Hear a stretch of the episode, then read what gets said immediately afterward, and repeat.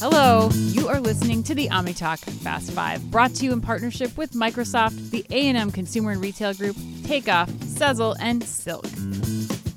The OmniTalk Fast Five podcast is the podcast that we hope makes you feel a little smarter, most importantly, a little happier each week, too. Today is October 20th, 2022. I'm your host, Anne Mezzenga. And I'm Chris Walton. And we are joined once again, back for their regular monthly appearance, our good friends at the Alvarez and Marsal Consumer and Retail Group. Chad Lusk and Patricia Hong are here to give us their thoughts on all the headlines making waves in the world of omnichannel retailing. I want to introduce Patricia you first, please do. Chris, uh, because by all means. loyal listeners will remember Patricia from the Women's Retail Collective that we did a few years back. I'm a huge fan of Patricia's. Patricia, this is your first time on the OmniTalk Fast Five. Start by giving the audience a little bit of background on who you are and what you do at CRG. Thank you, Anne. I'm really excited to be back the loyal fans will remember my background. Play same spot. I am a partner in the CRG team. I do the bulk of my work in um, top line growth, but within the consumer and retail, I do a lot of work in beauty and fashion. I live in New York City. I have an 11 year old. I have a dog who I sent out. So she's. yes, we always love that. And I do that... say happy birthday to my sister because today is her birthday. October 20th. Oh. Oh, wonderful. Well, we got a little birthday Yeah, shout birthday out. shout happy the birthday, end, Patricia's yes. sister. We're really excited to have you. Thank you so much. Chad, we've had you on the show so many times we can't even count anymore. But for those who might be listening to you for the first time, how who are you and tell us about your role at CRG? Yeah, uh, absolutely. Uh, so Chad Lusk out of Chicago here with uh, with CRG. I often describe myself as a consultant boomerang. I did it for a number of years back in the day, leading large scale performance transformations in, in consumer world. Then I held a series of, of roles for over a decade in industry, uh, multi-time chief strategy officer, chief marketing officer, in CPG and retail. And now I've been here with CRG for, for two years, and I, I work mostly at the intersection of uh, CPG and growth strategy, marketing, and commercial excellence. So we've picked the the perfect two guests for Yeah. today's headlines, Chris, because there are some bangers this week. There are some bangers in. Yeah, I think these. I, I was saying to Chad before the show started, like they hit the lottery with this these topics Yes. this week. These are like the perfect topics to get them on their regular monthly cadence with us For to sure. get their thoughts on. for so, sure. So I think with that said, Anne, I think we should get this party started. Let's go. What do you think? You yeah, think we should do, do this? I, I think so. All right. No, I can't. No. Okay. Yeah, we can do it. All right. Today's Fast Five headlines are brought to you with the help and support of Manifest. Where can you get unprecedented access to the people and technologies changing the way the world moves, in? At Manifest. Of course. You can expect thought leadership, networking, and also Nelly. Yes. Nelly, yes. Prices go up this week, but not if you use our special discount link that will be available in our show notes.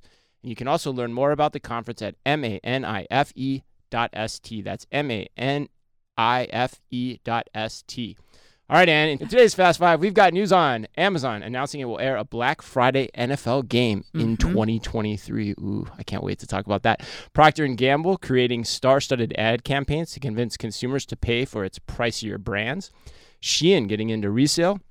Smart cart maker Veeve getting a new round of funding and pivoting their business model ever so slightly. Oh yeah. But first, we take off where we kind of have to, I think, Anne, oh god. and that is the big merger news. I mean, you have to give them credit. This was a wow shocker headline last week, but now I feel like this is it's, it's everywhere. Everybody's talking about this. yeah, it's like, kind of blasé at this point, right? like the and even the, and the analysis too, potentially. potentially. no but we- pressure, guys. We are going to have an excellent analysis today, Chris, because if you didn't hear, if you've been living under a rock, Kroger is merging with Albertsons. Last right. Friday, Kroger announced through a press release that it will acquire all of the outstanding shares of Albertsons companies, common and preferred stock for an estimated total consideration of $34.10 per share, implying a total enterprise value of approximately $24.6 billion, including the assumption of approximately $4.7 billion of Albertson Company's net debt. So, in addition, Albertson Companies will also uh, pay a special cash dividend of up to $4 billion to its shareholders. The resulting purchase price represents a premium of approximately 33% of the unaffected closing price of Albertson Company's common stock on October 12th, 2022. Holy buckets. Wow, nicely done though. That's a lot of That was a lot of lot content you lot of bullet squeezed in there. points. Yeah. Um, Chad, we're going to go to you first, my friend. Nothing like jet setting across the country and then getting up first thing in the morning to talk about Kroger and Albertsons merger. What do you think of this move, Chad?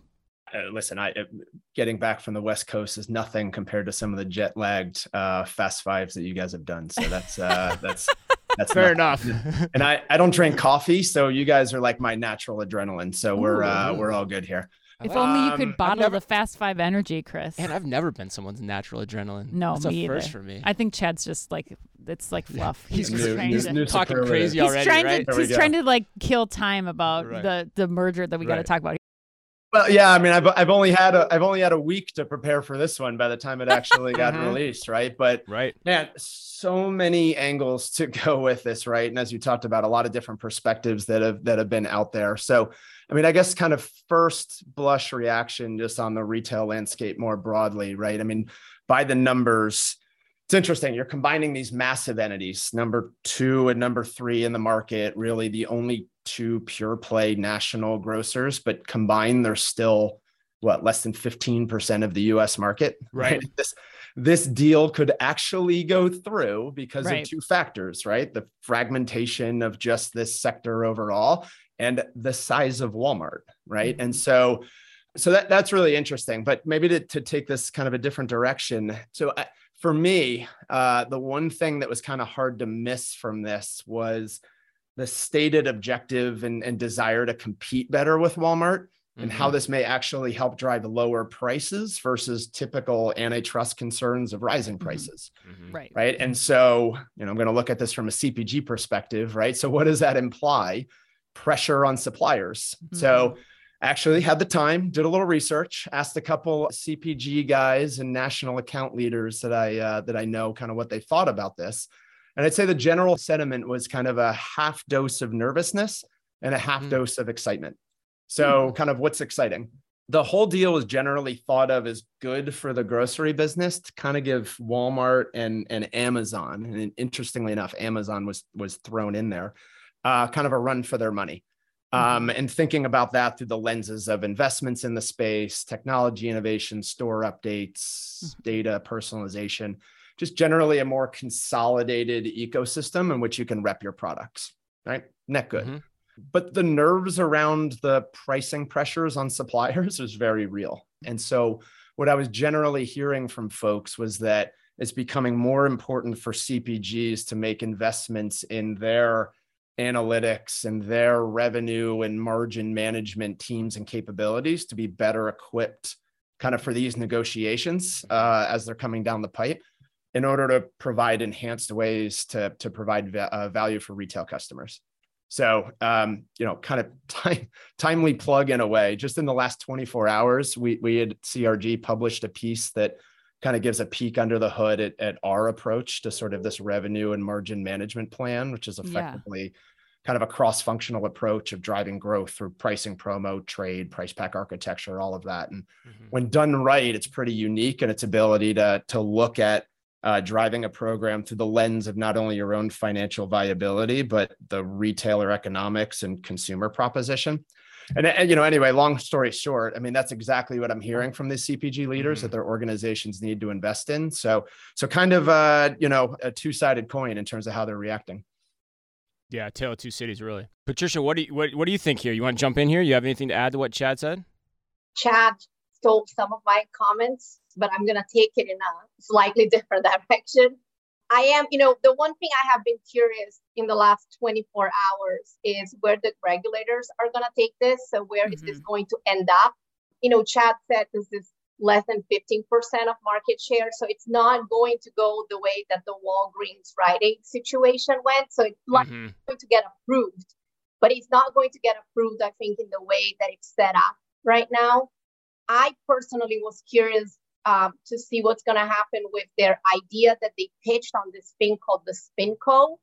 So this is where they're going to put all of the so rather than shutting down stores, they're saying Oh, Yep. right. The Bit- divestiture. right Mhm. these like stores, and they're going to give shares to the shareholders of kind of the Mhm. separate entity and they're creating some kind of they're pitching it as an agile but also i guess it maintains competitiveness in the marketplace and there are some specific areas in the us where they are the majority together right and so mm-hmm. I'm, I'm kind of curious where this is going to end up and how much is a pr play and how much is it actually going to be kind of like a business play at the end of the day yeah that makes sense i mean the other points i'd bring up and to your to the question you asked chad would be um, I agree with everything those guys just said, mm-hmm. both of you guys just said. But um, you know, for me, like the the five thousand stores is really compelling because that puts you on par with Walmart essentially. Mm-hmm.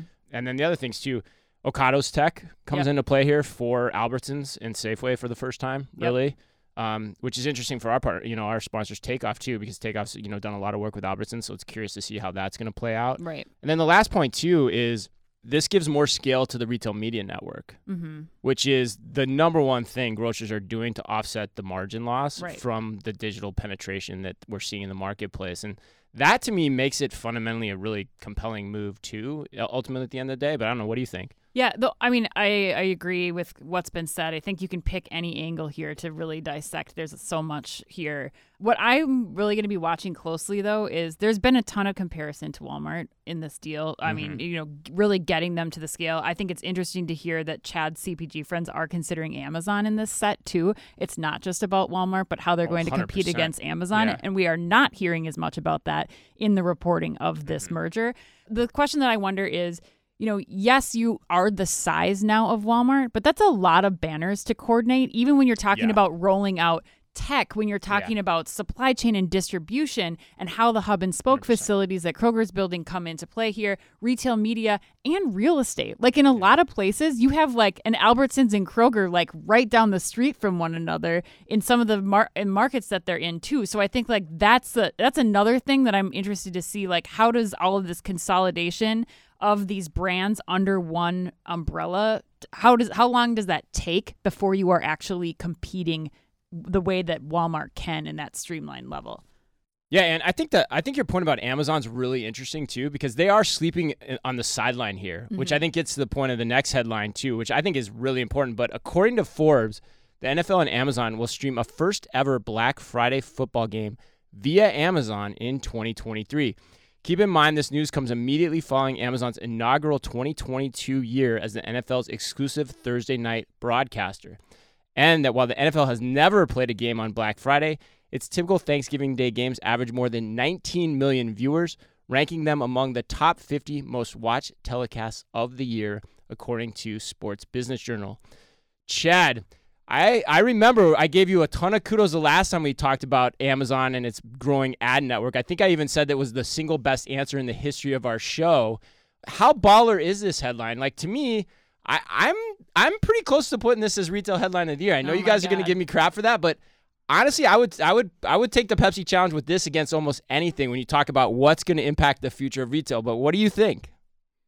Wow. Uh bold statement, Chris. I mean, I so for, first I can't help but react to this just as a football fan, which I mean, listen, Amazon has ruined football.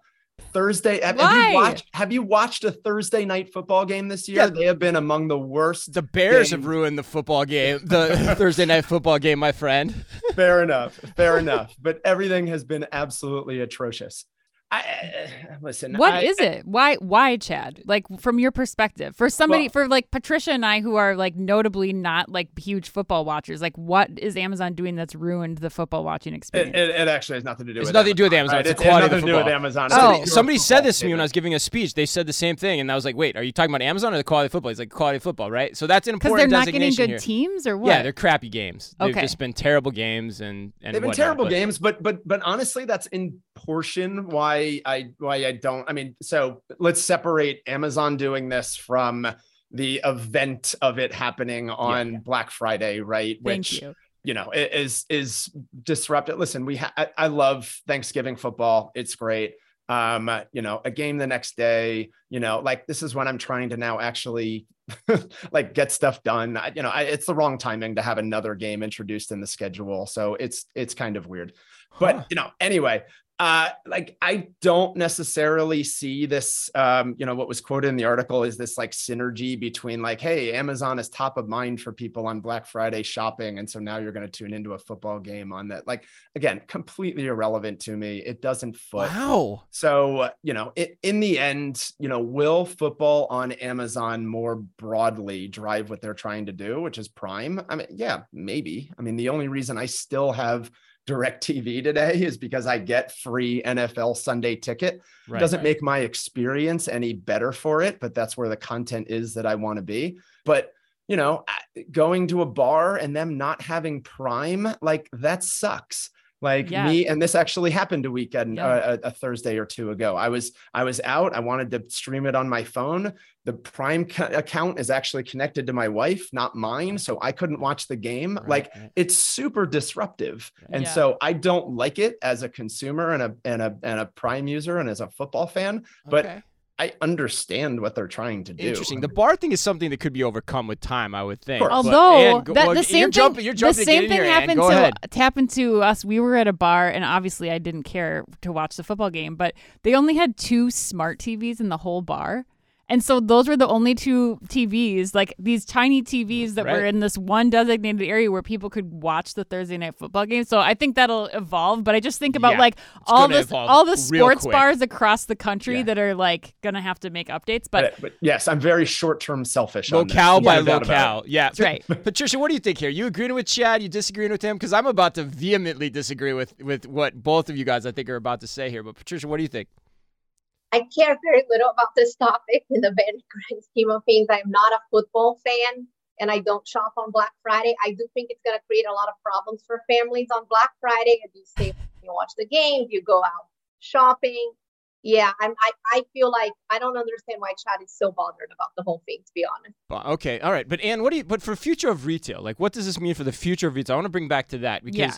You've been on the live stream, the shoppable video conversations with me. Like, Yeah. where do you put this? Yeah, I think I, I just I don't care about the football game too. I agree with Chad like and Patricia. This is, I don't think this is like gonna stop people from Black Friday shopping like that stuff in the PR announcement. I was like, give me a break. But I do think that this is going to create some really cool opportunities for what Amazon's going to be able to do, especially after what they saw with, um, you know, the first Thursday night football game and the number of Prime memberships that they saw. Like, it's a brilliant move from Amazon. They give you all these opportunities to do special Prime discounts, food ordering discounts, one hour delivery deals while you're watching the game. Like, there's so many things that they can put into motion with this Yep. that I think that that's the really cool thing that we're going to see happen with this. But I, I don't, I'm not headline of the year though. I Oh, mean, Uh, I see. I, I actually can't come up with the one that's better than this. Honestly, I'm not doing this to be hyperbolic in any way. Like, I actually think this is that big. Like, it, it's totally disruptive. It takes the idea of shoppable video over the long run and puts the idea on steroids. I mean, football games are the number one like hottest commodity live events for advertisers, and mm-hmm. this takes that idea and runs with it potentially. You know, down the road. Like first. The going rates for instantly shoppable ads during this broadcast are going to be enormous. And second, like, sure, Black Friday, but now how long until the Super Bowl is broadcast via Amazon? You start thinking about that, then you get into some really important mm-hmm. territory.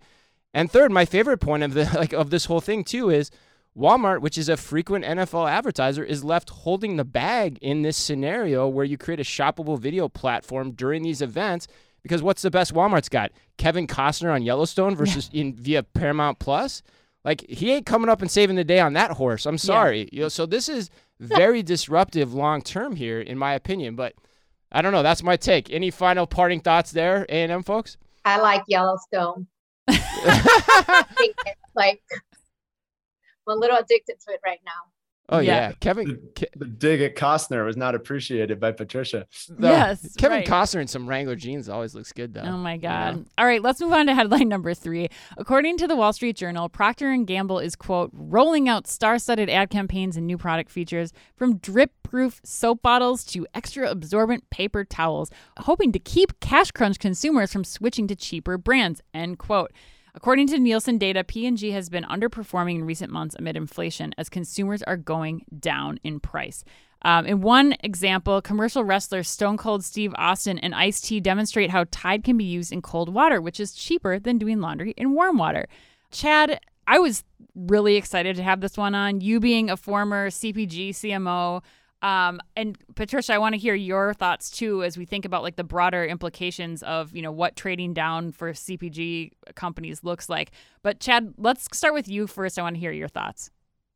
Yeah, I I, I think this is uh, a, a interesting intersection of what P&G is trying to do here based on you know obviously uh, the macroeconomic standpoint people trying to you know save money recessionary times you know high inflation uh, price gaps widening naturally between branded products and sort of uh, you know insurgent private label or, or cheaper brands but but what i'm also seeing is that a lot of cpgs are doing this to themselves, right? Mm-hmm. So I know a number of companies that have been on a relentless pursuit of uh, passing through price increases, three to four meaningful price increases over the last kind of 12 to 18 months. And they've been able to grow top line as a result of that and pass through costs. But what happens when your brand's price point exceeds the overall value proposition promised to consumers? Right. So once you violate that either in absolute terms, so as a consumer, I'm not willing to pay that much for it, or mm-hmm. relative to competition, I'm not willing to pay that much more for it.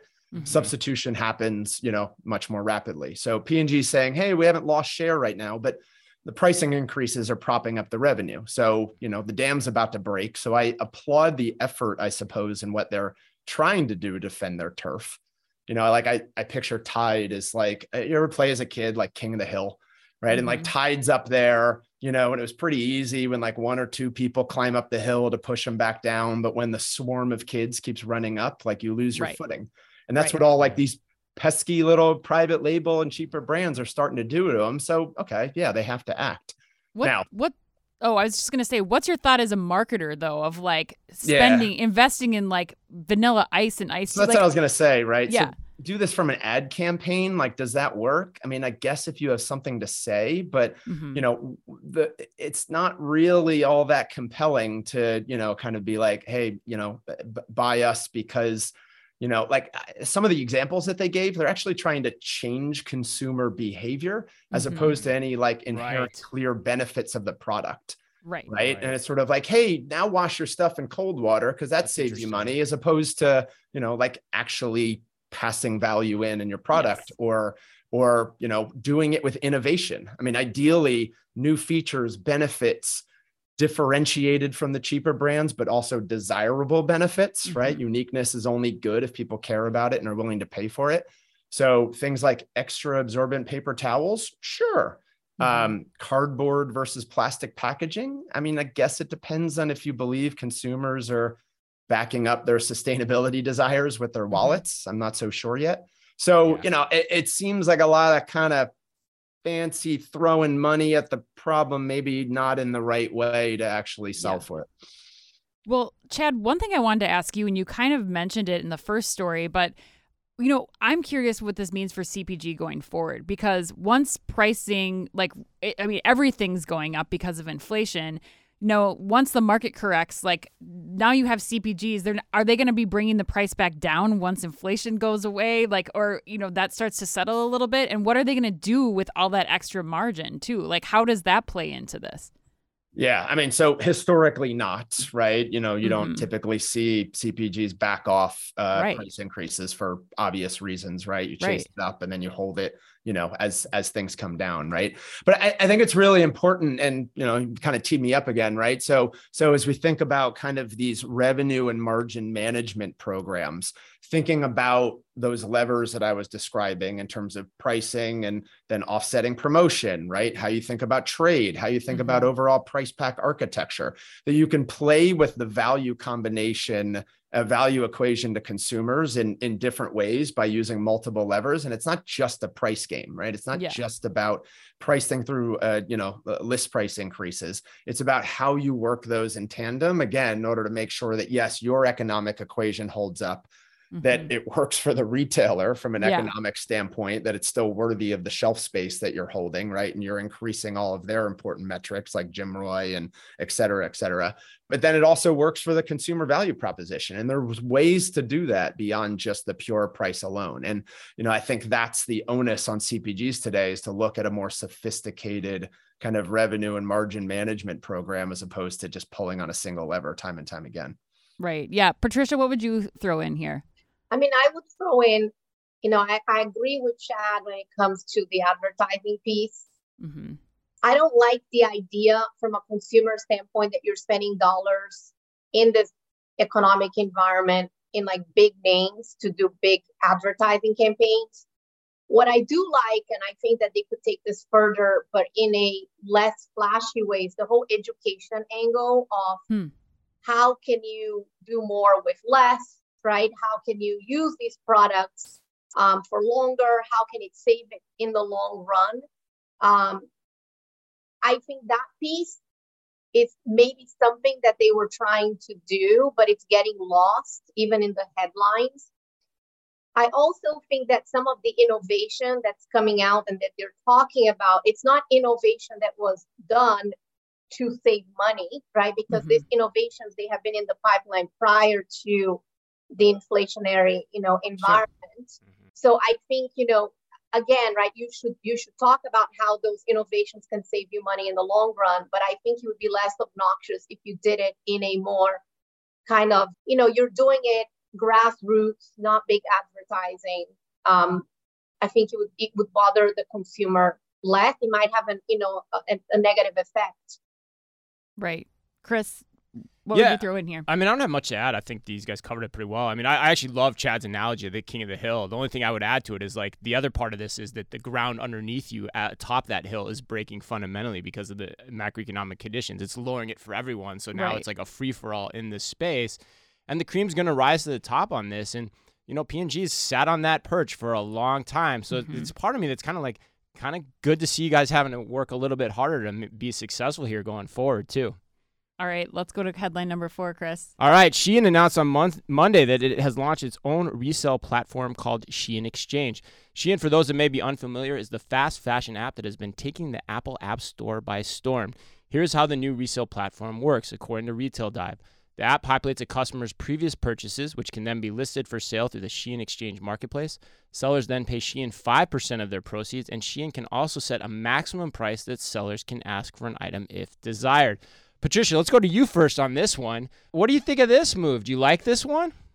I'm so conflicted on this one. Oh, really? Are tell you? Us, tell us why. Yeah. As a as a mom of an 11 year old that puts a lot on her cart when she goes to Shein online, I am very okay. excited to be able to potentially get rid of a lot of Shein inventory that's, you know, stocked up here at my house.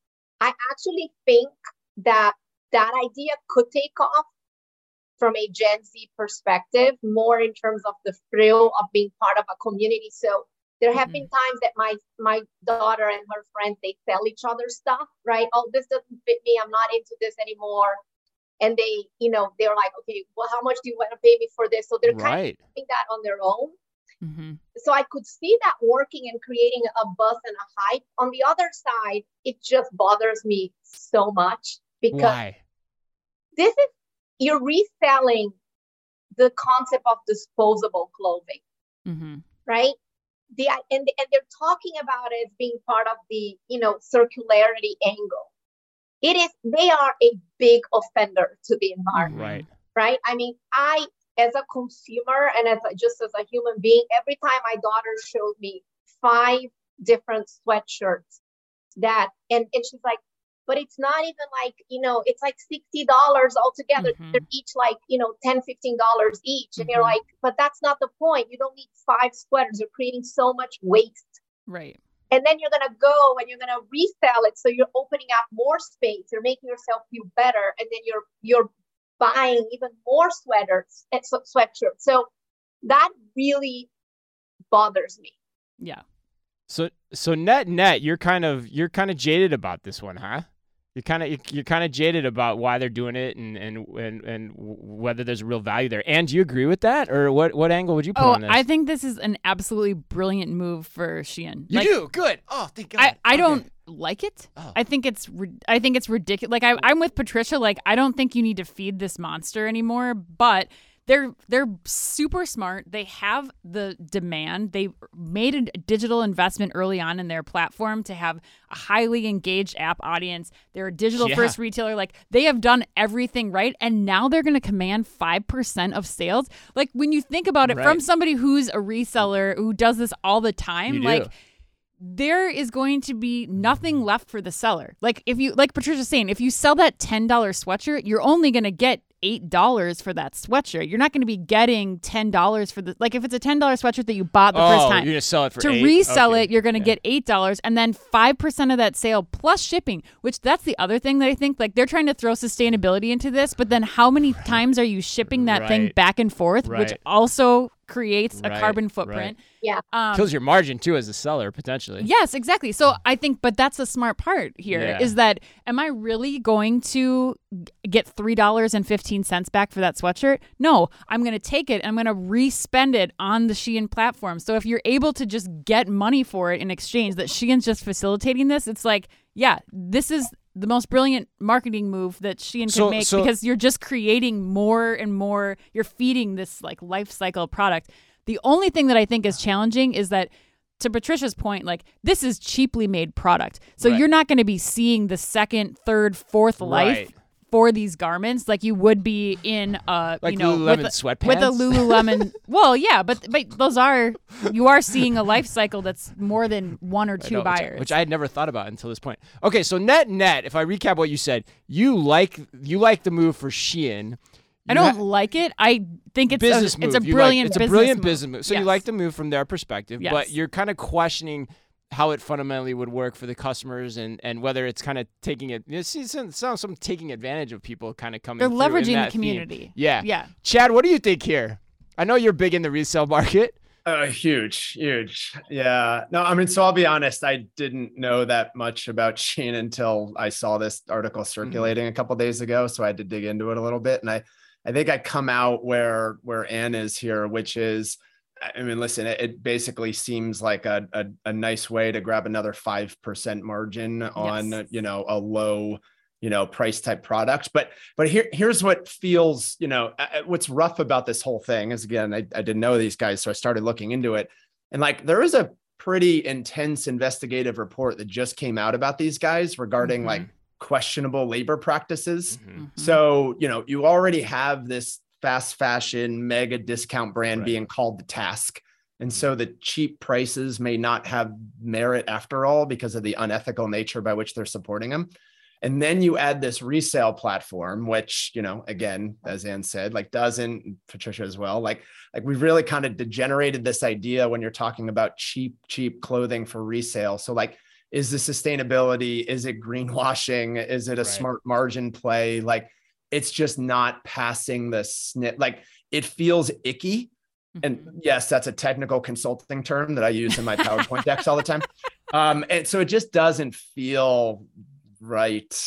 So okay, got it. So and the one point that I would bring up though, Anne, which I'm surprised you didn't bring this up too, is actually I think one of the important elements of this story is actually how they're doing resale. yes, for sure. Um, which I want to key in on too, because you talked about they have a highly engaged user base, but as a result of that and how they communicate with their customers, they know and they understand everything that's previously been purchased Yep. through them, and so they're using that as the validation point for the buyers and sellers to make the transaction Yes. which is something we've talked about, an approach we've espoused when we interviewed Recurate's CEO Adam oh, Siegel. Oh yeah. So that's an important point to bring up here. Is like not only like you can question, you can question till the cows come home whether or not you like buy into why they're doing it and the philosophy around it. Yeah. But how they're doing it to me is absolutely brilliant because Mhm. it's so intuitive. Yeah. and it it makes it so easy, Yeah, right? That's such a that's such a great point. Like, yeah, the the methods that they're doing this again, that goes back to what I said in the beginning part of my statement. Like, they are smart. This is a smart way. They are doing this in all the right ways. They are making it so simple for their very connected community Right.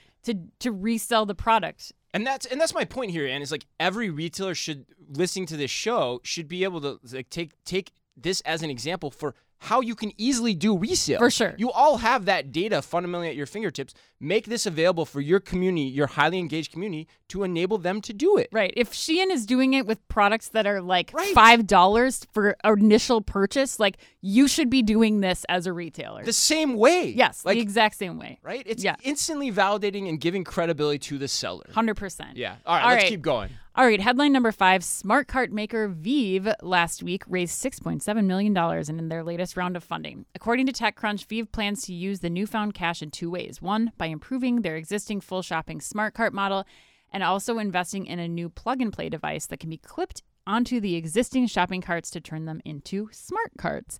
Patricia, let's go to you first. What do you make, if anything, of the ever so slightly announced pivot to turn any cart into a smart cart?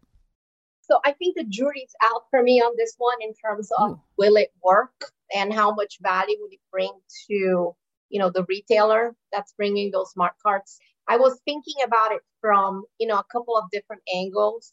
Will it bring more traffic? Will it increase you know your overall basket?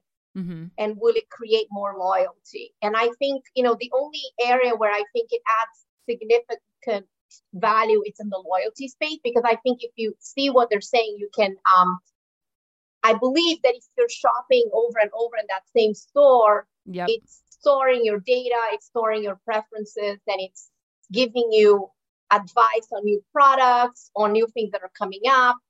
So it's allowing you to create a more sticky experience with that with, with that you know with that retailer with that said i'm a little curious as to which segment it's going to appeal to Okay. right? So in my case i mean i i like the technology but i'd rather spend the least amount of time in a, in a grocery store right? And so this is not necessarily as appealing to me as much as it has kind of all the you know it, it sounds cool but i'm not sure it's actually as sticky as it looks. I don't know chad if you had any thoughts on that one Um, yeah, I, I probably would think about it a little bit differently from um, the standpoint of, I yeah, so I I love uh, innovation. I think consumers love innovation. I.e., gets the most traction when it has a touch of the familiar in the newness, right? Mhm.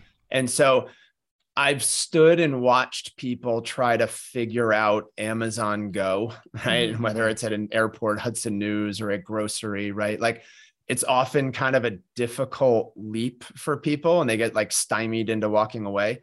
And uh, so I, I think it's a little more intuitive in terms of like comfort familiarity with the existing shopping process today. You don't have to mm-hmm. engage with the screen right? But you know use it for your essentially you know kind of just walk out type capabilities right? So i i like this for a few reasons. There's there's that.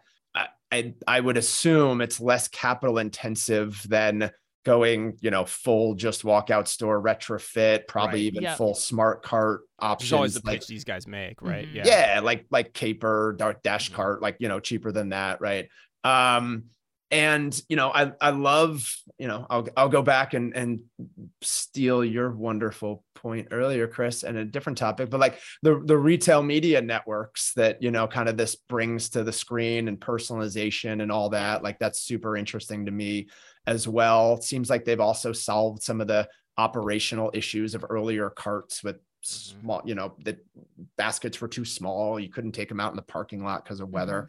They solved a bunch of those things. So i actually, actually kind of like this as a good intermediate step toward you know this uh more frictionless experience that we i think you know we all believe is is coming and, and gonna get here Mhm. Well, Chad, you have family experience in the in the shopping cart industry. Did you get any tell the listeners a little bit about your experience and did you get any insight from uh Papa Lusk?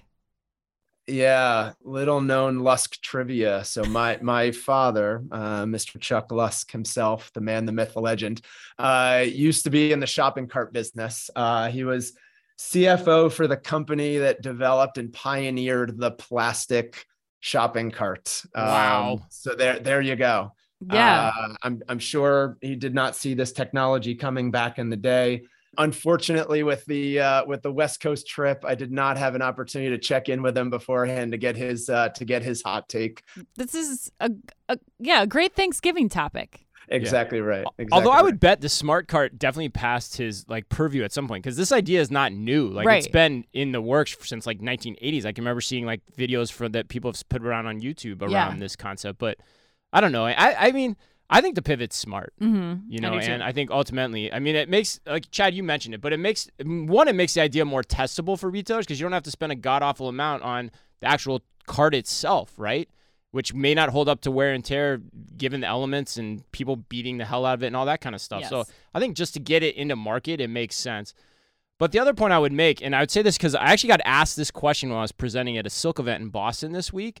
I got asked of like how I would still view this this area of experimentation, and I still said I wouldn't be rushing to invest here, Mm-hmm. at least not right away. And what I said to them is I'd actually be looking if I was a grocer, I'd be looking at how Schnucks is going about this. Yeah. Schnucks is taking the right model for the average grocer to get the benefit of computer vision, Mhm. and particularly operationally, they're going with robotics, computer vision on the robots 1st Mm-hmm. that way, you get the benefits of better inventory, better pricing, get your feet wet with it, understand what it means for your operational dynamics of running a store day in and day out. Right. Then and only then do you start investing in this. Mhm. Like, this is the next step in my mind. And so that's the approach I think you have to take because ultimately, if you don't, you're asking, it goes back to what Chad said before in the CPG conversation with P&G. You're asking to c- consumers to adopt something to prove it out, which that is never the right approach. You should go with what you can do operationally on your own first and foremost.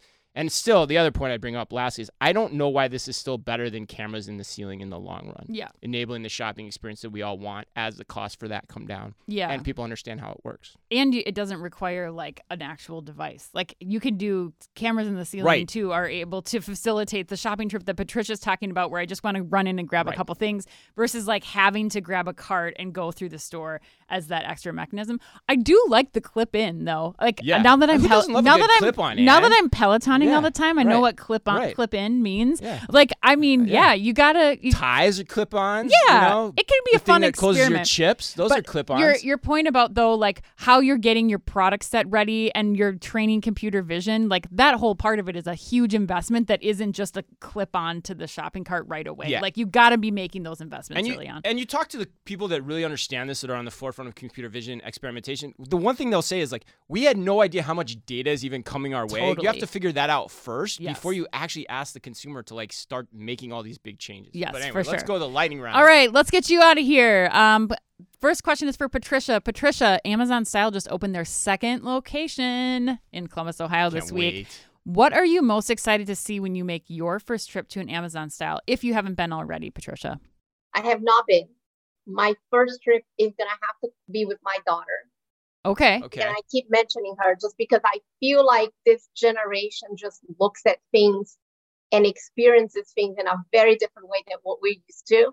But I love I love it. I love the idea. I was reading up about it and there's so many things about it that I just think are bringing kind of the virtual world with the offline world. For me the biggest thing is it's it's frictionless it's Mhm. personalized and then you walk out with the item right Yeah. you don't have the wait time of ordering something and then waiting for it to get shipped and there are many you can i think the experience can go in many different ways depending on how you interact with with the app and you know how much you want to play around with it and i just love it i'm super excited Okay, well, Yeah. report back, Which- Patricia. Which is also exactly why Dilip Kumar told us they built the store. Yes. So you can actually walk away with it that day. All right, Chad. A California bakery recently made what it refers to as Pan or Pan Solo, depending on how you want to pronounce it, a six foot replica of Han Solo frozen in carbonite. Chad, what is one other movie memory from your youth that you would like to see forever commemorated by way of baked goods? I oh shoot, uh bobblehead's not in this room. Okay. So uh Ghostbusters. Oh, good call. Um Pete Venkman getting uh slimed, commemorated in, and I'll tell you why this is uh, important, in Twinkie form. Because of uh, obviously the Twinkie reference within Ghostbusters, Yeah. and I used to work at uh, Hostess, so there Oh, you go, the triple God. connection Good. there. I thought you were gonna go with like an edible Stay Puft Marshmallow Man. I thought that's where Mhm. this was headed, but that was Mhm. great. Could Or have like done a that too. Rice Krispie treat, Stay Puft Marshmallow yeah, let's Man. keep. Oh, yes, Oh. and and All yes, right, and all right, all right. Uh, Patricia, question number three. Bravo announced that former J. Crew president and turnaround icon Jenna Lyons will be joining the cast of Real Housewives of New York. Do you, Patricia, have a favorite Real Housewives moment or cast member from seasons past? So I am a huge fan of the Yes. um, Housewives franchise. I had caught up on the news. And yeah, so for me, it's um, I played this game with my friends called Housewives Bingo. Jesus. I'm trying to collect how many of the New York Housewives I've actually seen in person. Oh my god. Um, and it generally happens in the Hamptons because that's where they summer. Oh my uh, gosh. I'm almost done with all of them. I have Luann several times. I'm very excited to say that. I, so is Luann like your free space on Housewives Bingo? there is some free space. I have not seen the new one. Oh Anyway. Yeah. So, so you're so this is going to be She's- great. I can't wait to see Patricia's Real Housewives bingo card with the seven new cast Yeah, we members. might need a including picture Jenna of that Yes, for our show notes at yes, some point. in time. absolutely. Hard All right, Chad. Last one. Data from Placer AI suggests that McDonald's recent adult Happy Meal collaboration with streetwear brand Cactus Plant Flea Market might be its most successful collaboration yet. Chad, what is one adult Happy Meal collab that would undoubtedly get you to stop in at the Golden Arches? I, I don't, my, my my first thought is what should McDonald's put in adult Happy Meals? Maybe like Tums or Pepsi or something like that. But uh, no, let me stick with the theme. Um, so uh, uh, Ghostbusters theme bobbleheads. There we go. Oh, All right, I love like it. that. I like that. All right, all right. Well, that wraps us up. Happy birthday today to Viggo Mortensen, John Krasinski, and the man my buddy Oven just got to party with recently. What? Yeah, and seriously, he partied all day with Snoop Dogg, like Oh a my private party with Oven. Snoop Dogg. Yeah, Where's our invite? yeah, and of course, Patricia's sister. What's her name? Give her a shout out, Patricia. Her name's Flavia. Flavia. All right, happy birthday to Flavia. And remember, if you can only read or listen to one retail blog in the business, make it OmniTalk. Our Fast Five podcast is the quickest, fastest rundown of all the week's top news. And our twice weekly newsletter tells you the top five things you need to know each day and also features special content exclusive to us and just for you. And we try really hard to make it all fit within the preview pane of your inbox. You can sign up today at www.omnitalk.blog. Thanks as always for listening in. Please remember to like and leave us a review wherever you happen to listen to your podcast or on YouTube.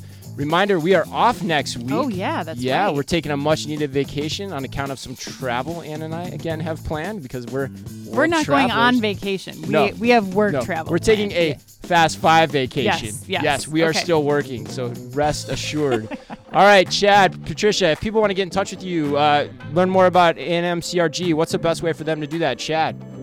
So the easiest place is directly to our website. It's Alvarez and Marsal crg.com. Uh, you could also find us on our LinkedIn page, Alvarez and Marsal Consumer and Retail Group. You can uh, reach out to me directly on LinkedIn, and uh, same with Patricia. Patricia also leads uh, all of our CRG uh, recruiting and, and hiring efforts. So if you're interested in learning more about us from uh, an employment standpoint and joining uh, an awesome team, uh, reach out to Patricia as well. Nice, love that. All right. Well, on behalf of Chad and Patricia and all of us here at OmniTalk, as always, be careful out there. The OmniTalk Fast Five is a Microsoft sponsored podcast. Microsoft Cloud for Retail connects your customers, your people, and your data across the shopper journey, delivering personalized experiences and operational excellence. And is also brought to you in association with the A&M Consumer and Retail Group. The A&M Consumer and Retail Group is a management consulting firm that tackles the most complex challenges and advances its clients, people, and communities toward their maximum potential. CRG brings the experience, tools, and operator like pragmatism to help retailers and consumer products companies be on the right side of disruption. And Takeoff. Takeoff is transforming grocery by empowering grocers to thrive online. The key is micro fulfillment, small robotic fulfillment centers that can be leveraged at a hyper-local scale. Takeoff also offers a robust software suite so grocers can seamlessly integrate the robotic solution into their existing businesses. To learn more, visit takeoff.com. And Sezzle. Sezzle is an innovative buy now, pay later solution that allows shoppers to split purchases into four interest free payments over six weeks. To learn more, visit Sezzle.com. And Silk. The Silk Cloud DB virtualization platform is a virtualization layer between your workloads and the cloud. Helps you scale your cloud without scaling your costs. Visit silk.us to learn more.